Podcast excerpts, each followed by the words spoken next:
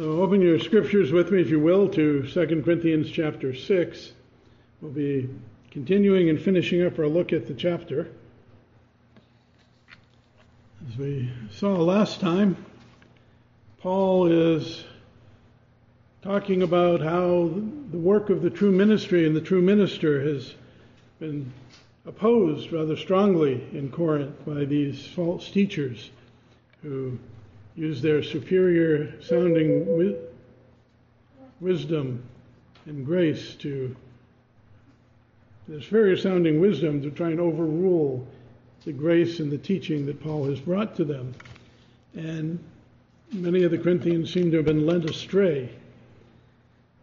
So we've gone through the first 13 verses, and, and he's telling them, you know, we've spoken to you, verses 11 through 13, openly with an open heart. We've shared everything with you. We've suffered all of these things for you in prisons, riots, labors, everything, so that we could bring you the true gospel and you received that gospel and you were transformed by that gospel.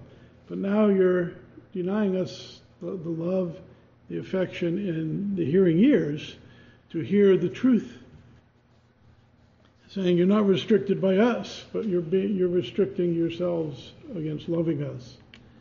And so he tells them to widen their hearts. I'll turn this off for now.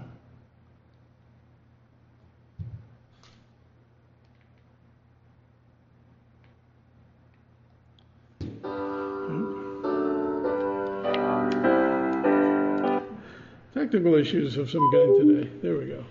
Now it's off. So he, he's asking to, to widen your hearts also. And you might say, well, Paul, how do they do that? Do not be unequally yoked with unbelievers, is the beginning of his instruction on that. So, why don't we read the passage again to remind ourselves where we are? Working together with him, then, we appeal to you not to receive the grace of God in vain. For he says, In a favorable time I listened to you. In a day of salvation I have helped you. Behold, now is the favorable time. Behold, now is the day of salvation. We put no obstacle in anyone's way so that no fault may be found with our ministry. But as servants of God, we commend ourselves in every way by great endurance in afflictions, hardships, calamities, beatings, imprisonments, riots, labors, sleepless nights, hunger, by purity, knowledge, patience, kindness, the Holy Spirit, genuine love by truthful speech in the power of God, with the weapons of righteousness for the right hand and for the left, through honor and dishonor, through slander and praise. We are treated as impostors, yet are true, as unknown, yet are well known, as dying, and behold we live, as punished, and yet not killed, as sorrowful, yet always rejoicing, as poor, yet making many rich, as having nothing, yet possessing everything. We have spoken freely to you, Corinthians. Our heart is wide open. You are not restricted by us, but you are restricted in your own affections. In return, I speak as to children. Widen your hearts also. Coming to today's passage, how do we do that? Do not be unequally yoked with unbelievers. For what partnership has righteousness with lawlessness, and what fellowship has light with darkness? What accord has Christ and Belial? Or what portion does a believer share with an unbeliever? What agreement has the temple of God with idols? For we are the temple of the living God. God has said, I will make my dwelling among them and walk among them, and I will be their God, and they will be my people. Therefore, go out from their midst and be separate from them, says the Lord, and touch no unclean thing. Then I will welcome you and I will be a father to you, and you will be sons and daughters to me, says the Lord Almighty. Since we have these promises, beloved, let us cleanse ourselves from every defilement of body and spirit, bringing holiness to completion in the fear of God. May the Lord add his blessing to the reading of his word. Let us pray. Gracious Heavenly Father, as we seek in our life to draw nearer to you, to conform our life more and more to the image of your Son in true knowledge and righteousness and holiness. Help us, Lord, to understand these instructions that you give through the Apostle Paul, that we might cleanse ourselves from unrighteousness and every defilement. We pray, Lord, for wisdom and grace in Jesus' name. Amen.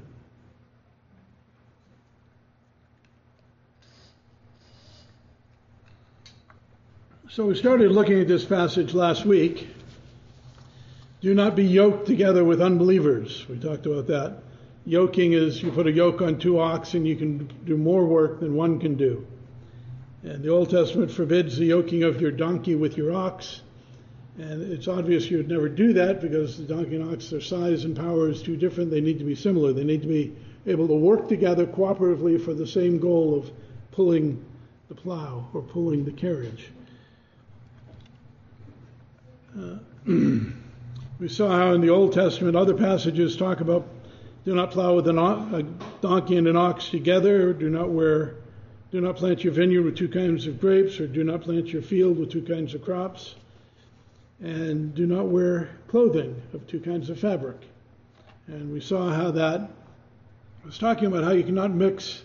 Really, it's teaching about not mixing the holy and the unholy, because what happens when you mix the holy and the unholy together?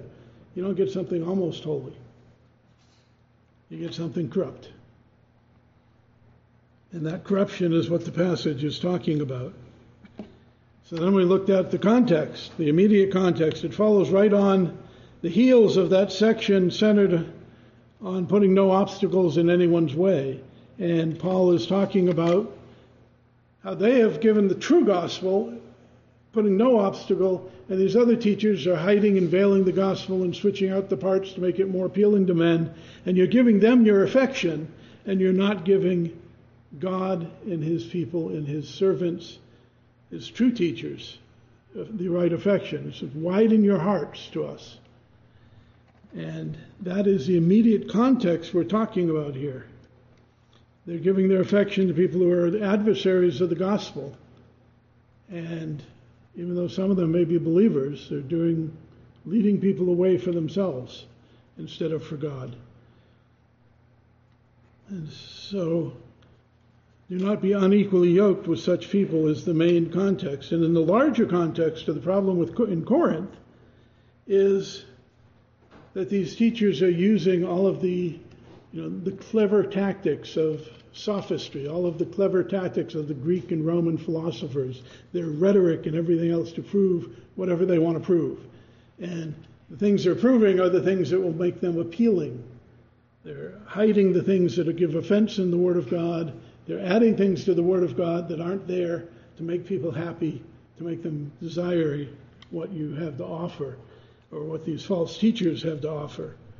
And we see Paul has brought this up, you know, with simplicity and godly sincerity, not earthly wisdom, he came to them. Uh, chapter 2, verse 12. We're not peddlers of God's word, but men of sincerity commissioned by God, he says in chapter 2, verse 17. Remember, the peddler is the one who tries to sell you something whether you need it or not and whether it's good or not. They, they want to sell you what you want to buy so that they get the, what they want, which is your money and he's using this of spiritual things. They sell you lies and obscured, obscuring truths so that it's what your itching ears want to hear, and you will join with them and you will support them. And apparently that's what was happening. They were following these false teachers and restricting their love and affection for the truth and the true teachers. Paul says we have renounced disgraceful and underhanded ways we refuse to practice cunning or tamper with God's word, but by open statement of the truth, we commend ourselves all in the sight of God. 2 Corinthians 4 2.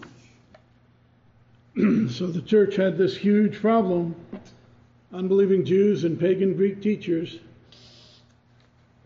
bringing in their Greek philosophy and arguments as ways of proving their superiority and leading people astray from the truth. These men were liars both by commission, by saying things that were lie, and by omission. If you don't say what God said because you're afraid of persecution or you're afraid people won't follow you or won't listen to you, then you're committing a lie of omission. Anyway, in his text, the command is very clear Do not be unequally yoked with unbelievers. We looked at the first reason last week for Paul saying this, and it's the fact that we're not just incompatible, we're diametrically opposed. We're opposites. Believers and unbelievers are going in opposite directions. The unbelievers are on the broad path leading to hell, and we're on the difficult, twisting, winding path leading to the narrow door to heaven. What partnership, he says, does righteousness have with lawlessness? What fellowship has light with darkness? What accord has Christ with Belial? What portion does a believer share with an unbeliever? What agreement has the temple of God with idols? A very serious matter in Paul's mind. And that is the first reason why we cannot be joining together with them, particularly in a religious context. We must be separate from them. Now, picking up at verse 16b, we are God's temple, is the second reason he gives us. Right? We are the temple of the living God. As God has said, I will make my dwelling among them, and I will walk among them, and I will be their God, and they will be their people. I, they will be my people. Paul has talked about this before. How does God dwell with us?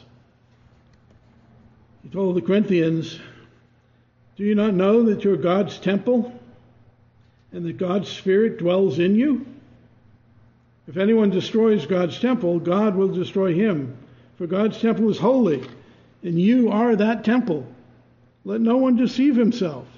If anyone amongst you thinks he is wise in this age, let him become a fool that he may become wise.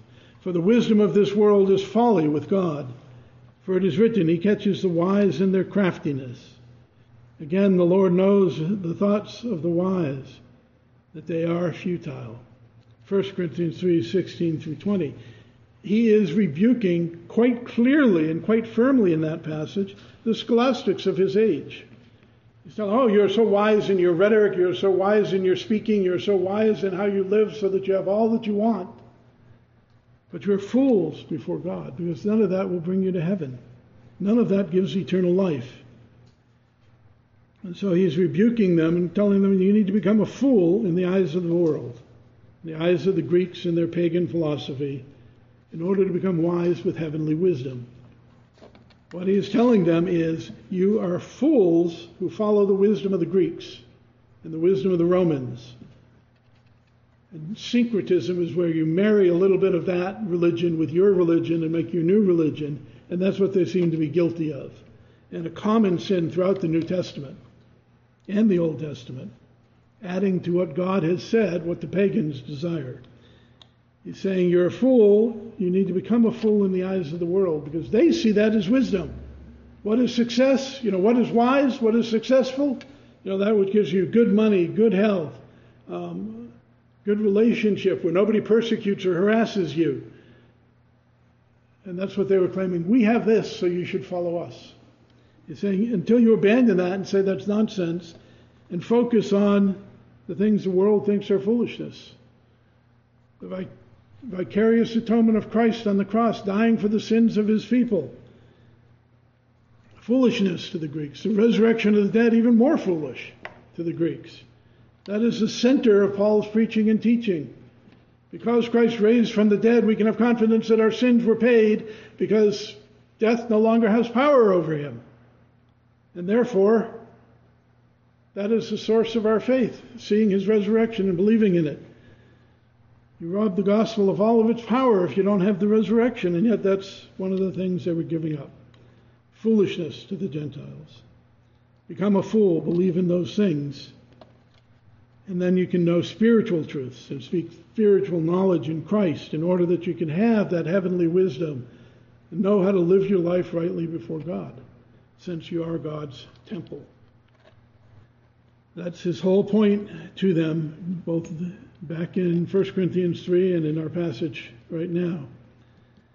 Now, we remember that Old Testament promise to be born again. I'll take you from the nations and gather you from the countries where, and bring you to your own land and sprinkle clean water on you, and you shall be clean from all your uncleanness. And from your idols I will cleanse you. And I will give you a new heart, and a new spirit I will put within you. And I will remove the heart of stone from your flesh and give you a heart of flesh. I will put my spirit within you and cause you to walk in my statutes and be careful to obey my rules. If you have been born again, God has put his spirit in you, and you are really born again because he puts his spirit in you. I mean, your faith comes because God has changed your heart. The Spirit's indwelling is central in all of that. And Paul emphasizes that relationship in Romans 8 9. Says, You are not in the flesh, but in the Spirit. If, the, if in fact the Spirit of God dwells in you, anyone who does not have the Spirit of Christ does not belong to him. So, in other words, if we're a believer, we have the Spirit. If we don't have the Spirit, we're not a believer. Uh, and if we have the Spirit in us, what does that make us? You're God's temple because God's Spirit dwells in you. Romans 3, uh, 1 Corinthians 3.16. And so if you don't have the Spirit, you, you don't have it, you're not God's temple, you're not one of God's children either. Very clear in Paul's teaching. We are temples of God. Do you not know that your body is a temple of the Holy Spirit within you, whom you have from God? You are not your own. 1 Corinthians 6:19. You know, because God's Spirit dwells in us, because He walks with us, He is with us, He sees everything we do, He knows every thought we have in our mind. Is He pleased with that? When those thoughts are corrupted and led astray by the, by the sinful world that we've joined ourselves to, by the wisdom we've sought, by the glory we've sought from the world, then our temple is defiled. Believers have the Holy Spirit in them, and if you have the Holy Spirit in you, you're a temple of God. Therefore, do not be yoked together with an unbeliever, because in doing that, you are yoking your, you're yoking the temple of God with the temple of idols. God's temple must be pure. God promised to make his dwelling among us. We, we read this this morning when we looked at Isaiah 52. That's where this quotation here that Paul gives comes from. I will make my dwelling among them and walk among them, and I will be their God, and they will be my people. And just as he said to them in the Old Testament, the people of Israel, he's saying to us now, Therefore, go out from amongst their midst and be separate from them, says the Lord, and touch no unclean thing. God's temple needs to be pure because God is pure. You who are pure eyes and to see evil and cannot look upon God. Habakkuk 1.13, one of his prayers to God. He is of pure eyes and to look upon evil. Evil cannot stand in his presence. You are not a God who delights in wickedness. Evil may not dwell with you. The boastful shall not stand before your eyes. You hate all evil doers. You destroy those who speak lies. The Lord abhors the bloodthirsty and deceit, the bloodthirsty and deceitful man. Psalm 5, 4 through 6. God cannot stand evil in his presence. And as God is in his presence, so he demands in his temple. He will not have defilement in his temple where he is dwelling with you and living with you. If you defile that, where is his place? Where is the place of the Spirit? This is behind all of the calls throughout all of Scripture for the believer to be holy and undefiled. Paul wrote to the Galatian churches, But I say, walk by the Spirit, and you will not gratify the desires of the flesh. For the desires of the flesh are against the Spirit, and the desires of the Spirit are against the flesh. For these are opposed to each other to keep you from doing the things you want to do. Galatians 5, 16 and 17. You know, this, this fleshly desires, the, the pride of life, the love of money, the love of the world itself, and the things of the world lead us astray. And we find that following Christ purely will block us from having those things. Our love for those things is a stumbling block to our walk with God and our walk with Christ. But our love of those things and our desire for those things is what is corrupting us and leading us astray and defiling the temple of God. Walk by the Spirit, and you will not gratify the desires of the flesh. For the desires of the flesh are against the Spirit, and the desires of the Spirit against the flesh. So these are opposed to each other and keep you from doing what you want to do. This brutal guerrilla warfare is taking place between the Spirit of God and the Spirit of the world, which is the Spirit we followed.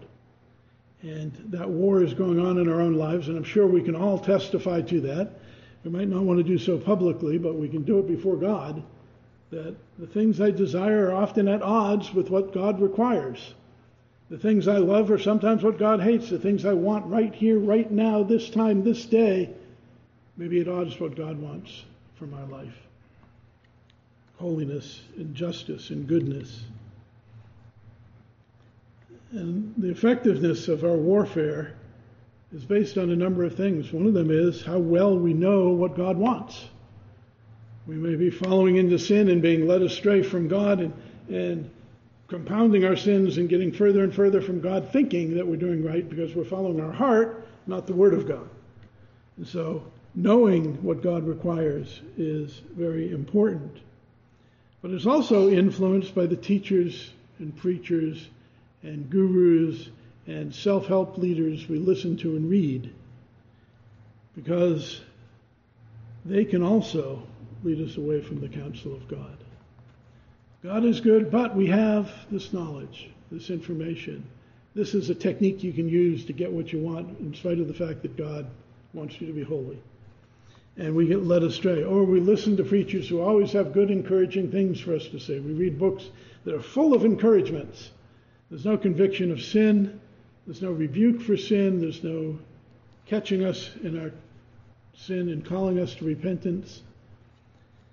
And we follow them and think, oh, all is good with my soul because I don't have to hear any of the things that convict me. And we are led astray, and that warfare comes undone because we no longer know who the friend and who the enemy is. And so it's very important that our teachers not be tickling our itching ears, but be telling us what God wants for our life. Paul's charge to young pastor Timothy in 2 Timothy. 2 Timothy was written shortly before Paul was executed, and Paul was expecting death. Anyway, he says to Timothy, I charge you in the presence of God and Christ Jesus, who is to judge the living and the dead, and by his appearing in his kingdom Preach the word. Be ready in season and out of season. Now, many take that in season and out of season to be when people want to hear it and when they don't want to hear it. Reprove, rebuke, and exhort. Strong words with complete patience and teaching. For the time is coming when people will not endure sound teaching, but having itching ears, they will accumulate for themselves teachers to suit their own passions. They will turn away from listening to the truth and wander off into myths. 2 Timothy 4 1 through 4. And what suits our own passions? Well, not the conviction of sins, not the rebuke for our sins, not being reproved or proven that we're in that something is sin, not being exhorted to do what is right, the things he's calling Timothy to do. And those are the things that Scripture themselves can do when we read it and hear it and understand it. Rather, they suit their own passions. We desperately need that whole truth and nothing but the truth. Remember James' admonition? Uh, we want God's presence in our life, and to have that, we need to be holy. Draw near to God, and He will draw near to you. Cleanse your hands, you sinners. Purify your hearts, you double minded. Be wretched and mourn and weep. Let your laughter be turned to mourning and your joy to gloom. Humble yourselves before the Lord, and he will exalt you. James 4 8 through 10. If we want to enter God's holy presence, we must be holy. And yes, I know that none of us can be perfect in any of the things that we do, but we're covered by the blood of Christ, and that is promised to us when? When we are saved, everything's covered by the blood of Christ. We don't need to worry about our sin. No, He is faithful and just to forgive us our sins and cleanse us from all unrighteousness when we confess our sins, when we turn from them, when we repent of them. And so we must be doing that. We must be purifying ourselves from all the things that cause us to stumble and all of the things that are corrupt and defiled within us.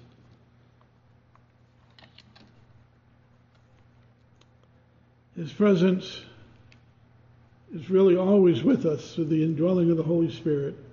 Paul's point in our passage today and, and last week is that we can't enter that presence yoked together with unbelievers. We can't enter his presence following a false teacher or a peddler of God's word.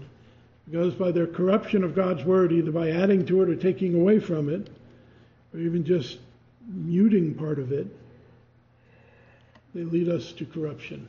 And then we also are corrupt.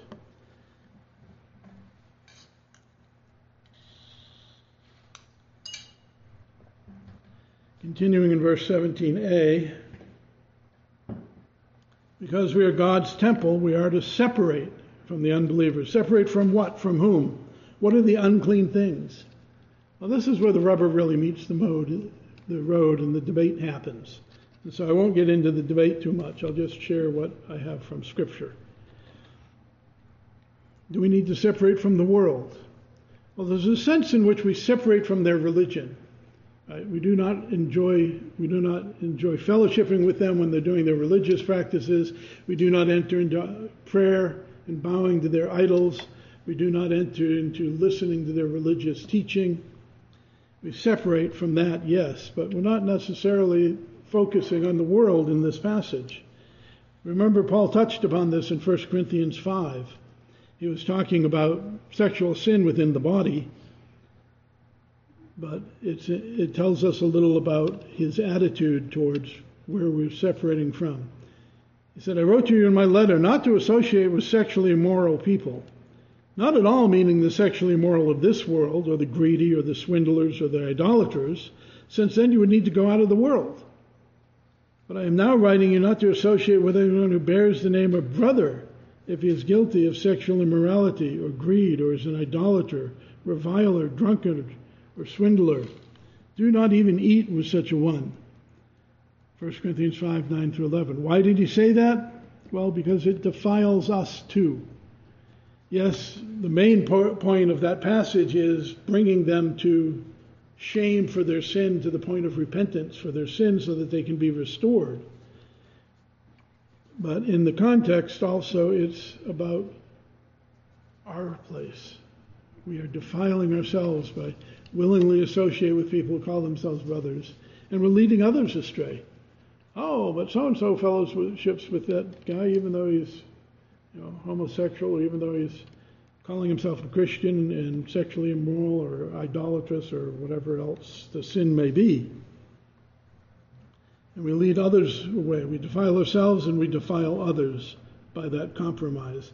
And that compromise ultimately does lead us to more compromise. You give an inch, they take a mile, is an old saying. That's true of the Christian faith when you start giving an inch to other religions. We can have no, or sinners who are lost in their sin.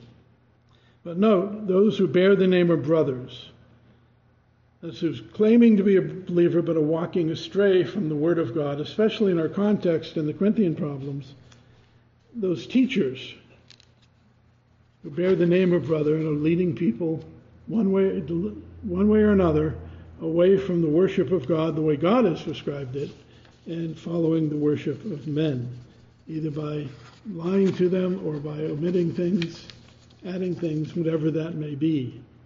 Any false teacher, a believer who teaches or peddles the word instead of preaching the whole counsel of God, I would include in this. Anyone who places a stumbling block before you, anything that causes anything to hinder you from full obedience to God's revealed will. If that includes, in my thinking, those who won't tell you God's will because you don't want to hear it, thus you don't know that you're supposed to stop doing something, thus you go off into sin, thus they have stumbled you. This can be a very hard thing.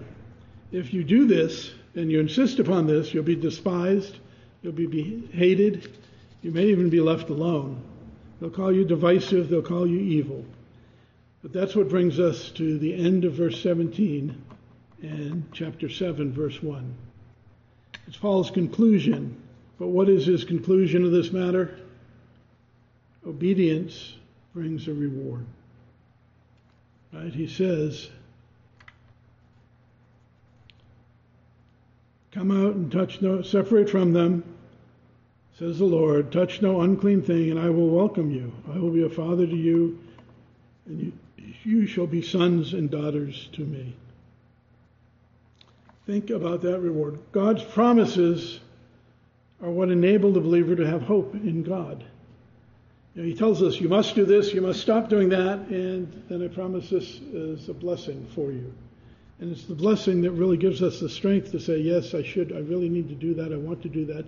It's good for me. We don't always think of, you know, eternally this is good for me. God often gives us something more immediate uh, to, to reassure us and to encourage us in spite of all of the stiff opposition we have to doing what God calls. And so, in this case, we have a promise for obedience from separating from unclean things. We have a promise if you're not yoked to unbelievers who lead you away from true obedience to God's revealed will, then there is a blessing promised. Jesus says, If you love me, you'll keep my commandments, John 14, 15. In our context, this is really talking about those false teachers who are attacking Paul and leading people to give them their affections, to give them their respect, to give their word preeminence over God's word. And he's calling on them to separate from those people because they are leading you down the wrong path. Promise number one I will welcome you, God says. The wicked is not welcomed into God's presence. They have no place in God's presence. Uh, if you look at Psalm 15, who, who does have a place with the Lord? Psalm 15 says, O Lord, who shall sojourn in your tent?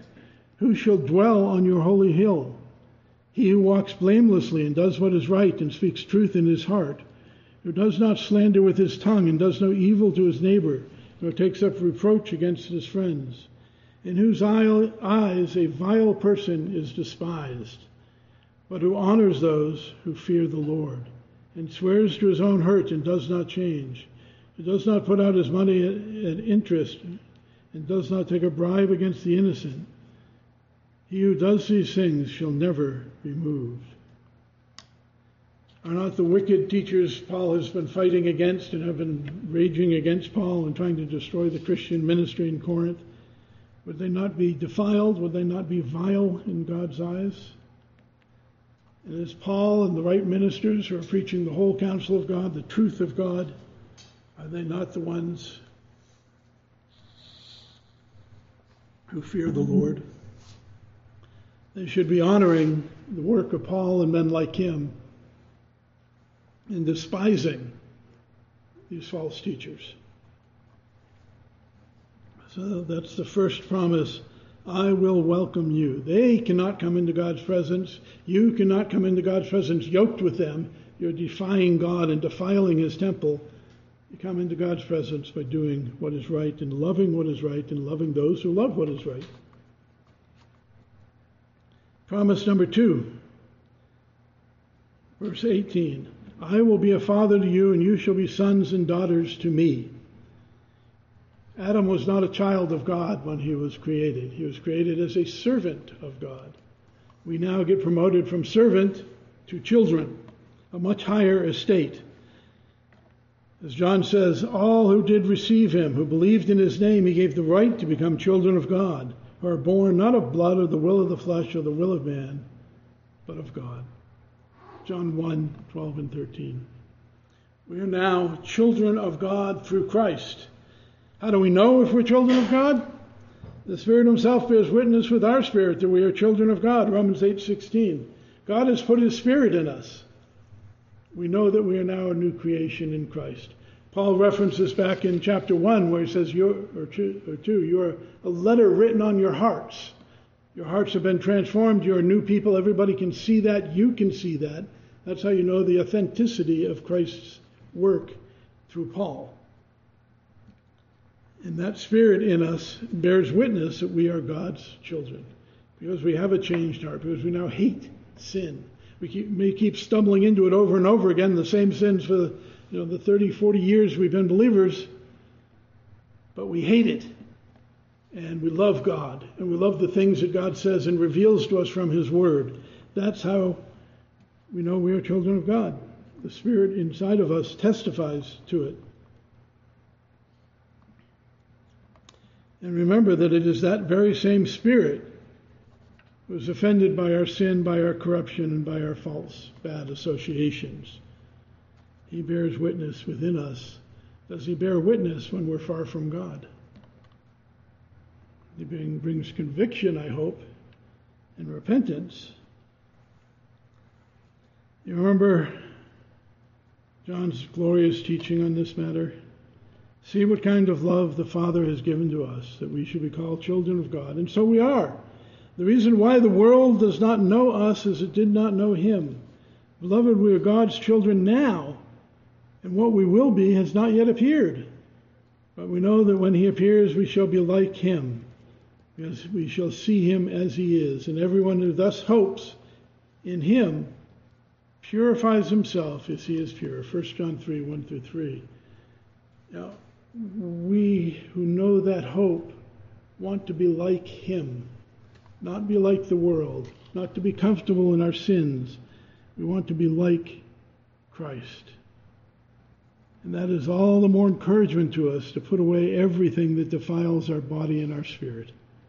Separate from those things and don't get drawn in, don't get sucked into following them.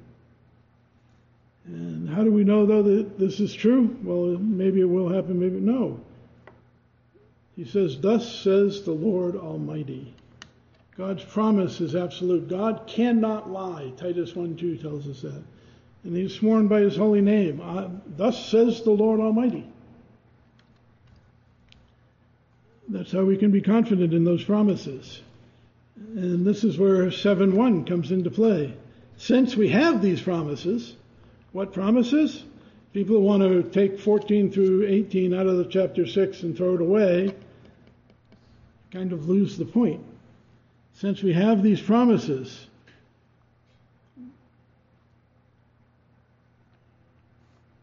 I will be a father to you, you will be sons and daughters to me.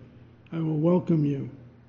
Previous chapter. Not to mention what he's talking about in chapter 6 and in chapter 5 the ministry of the gospel here, the ministry of reconciliation, he calls it, we're talking about salvation and eternal life as well. Those promises are all linked together to our lives here on earth, and our reward in heaven will vary depending on what we've done.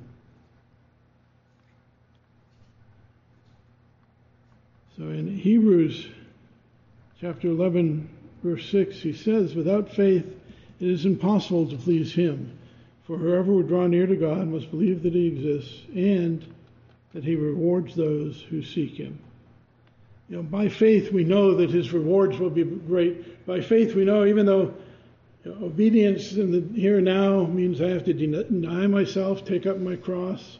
I have to face persecution. I have to face lack of the things I could have if I were to be, you know, more ear tickling or more worldly we know that He will reward us in heaven. Everyone who has given up homes or family will receive ten times as much, he says.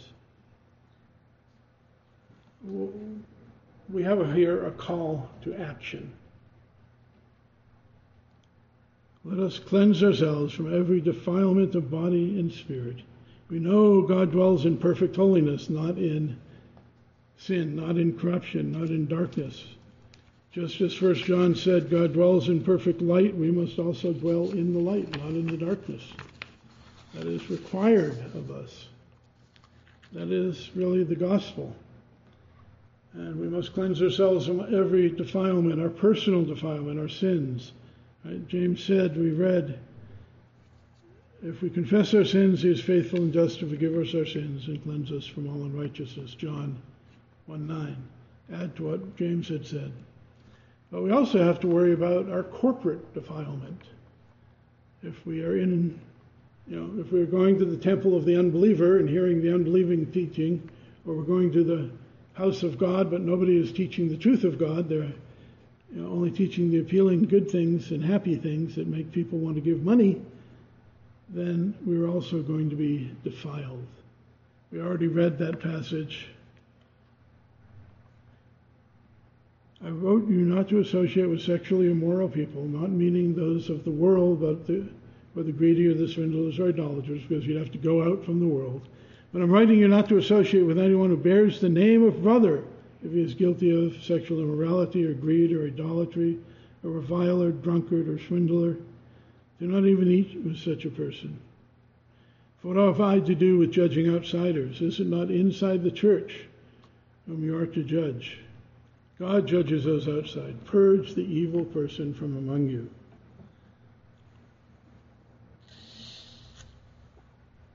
In verse 14 through 16, you know, we've read what partnership has righteousness and lawlessness, what fellowship has light and darkness, what accord has Christ and Belial, what portion does the believer share with the unbeliever, what agreement has the temple of God with idols. Joining to such things defiles us.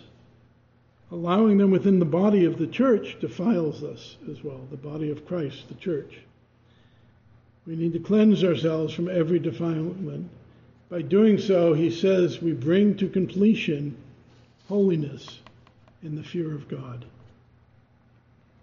Cleansing ourselves from defilements, particularly the defilements in this chapter, this section of associations, is a necessary part of our continuing sanctification. If we continue with false teachers and peddlers and ear ticklers, our sanctification isn't going to advance. It's going to stall out, never reach completion. In fact, if we're listening to the wrong things, it could be leading us away from God further and further. In the fear of the Lord, meaning the honor and respect of Him, we should honor and respect His commands and do what He has called us to do. Uh, where does this come into play? In most of our lives, it comes into the books we read Sometimes the church we go to or the sermons and materials we listen to on the internet, and we can be led astray. We need to be careful with those. Now, there are some men who have said many great things, and you love to read them, and then you get a little further in. It's like, what in the world is he saying? And we need to set those things aside lest we be dis- distracted, lest we be confused, lest we be deceived, and start walking the wrong way. Anyway, I, I said I won't get into the divisiveness of it. We need to see is is what is it helpful for us to be listening to them and following them, or are we going to get our ears tickled and happily run off away from God? Let us pray. Gracious Heavenly Father, we know, Lord, that schism, that splitting within your body is a terrible sin, a great evil. But we know also that there must be divisions at times to separate those who believe from those who do not. We pray, Lord, for grace and wisdom that we would be careful of our associations, be careful of who and what we follow, that we might follow you faithfully and truthfully with great joy in our hearts, that we might be sanctified more and more by your Spirit, that you might dwell with us, and that we might turn away from all things that defile us. We pray this in Jesus' name. Amen.